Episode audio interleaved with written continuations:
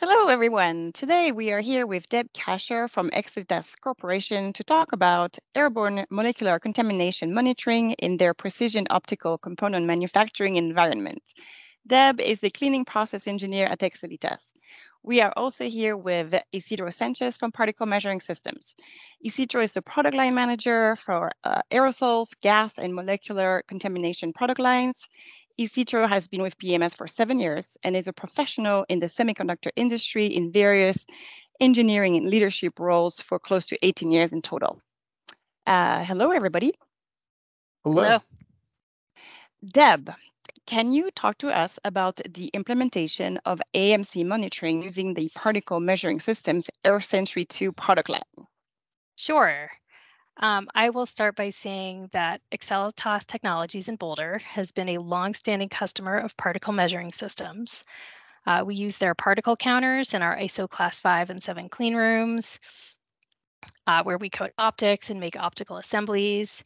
We use uh, Particle Measuring's liquid particle counters to monitor our processed D I water and some ultrasonic rinse baths.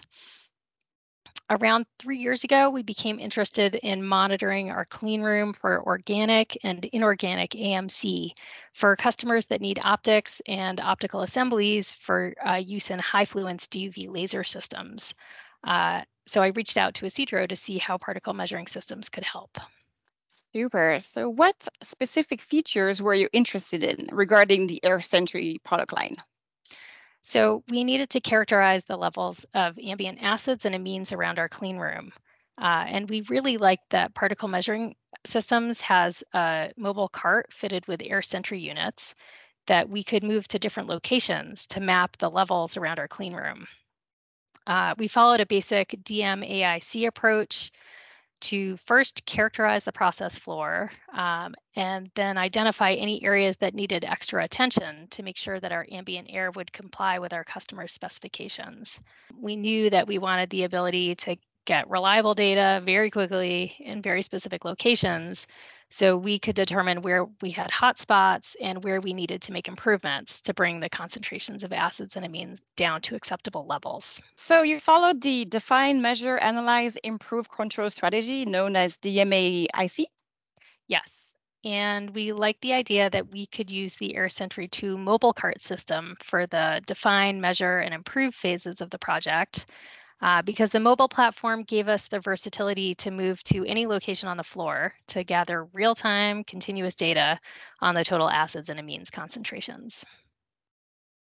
Super. So Isidro, when Deb contacted you, what were your thoughts?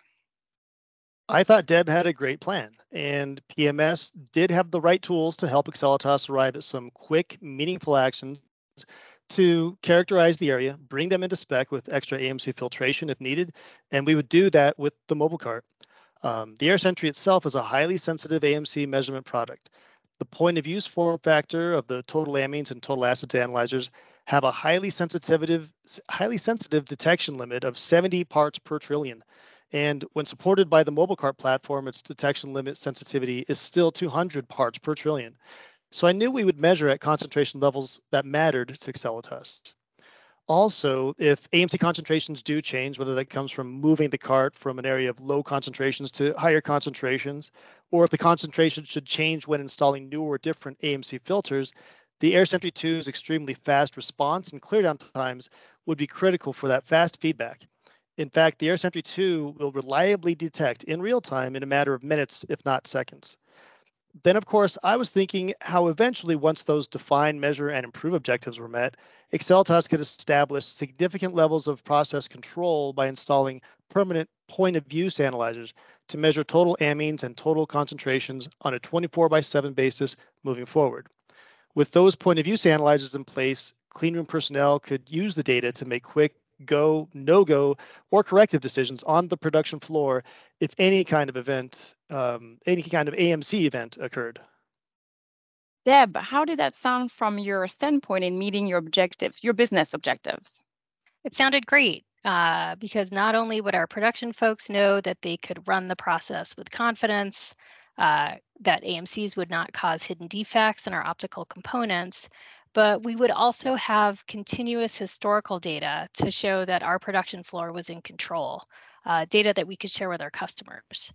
So our customers would know that if A M C levels were to ever drift out of control, we would be equipped to make data-driven decisions in real time uh, to not run at risk and potentially cause defects that could manifest within our customers' process tools.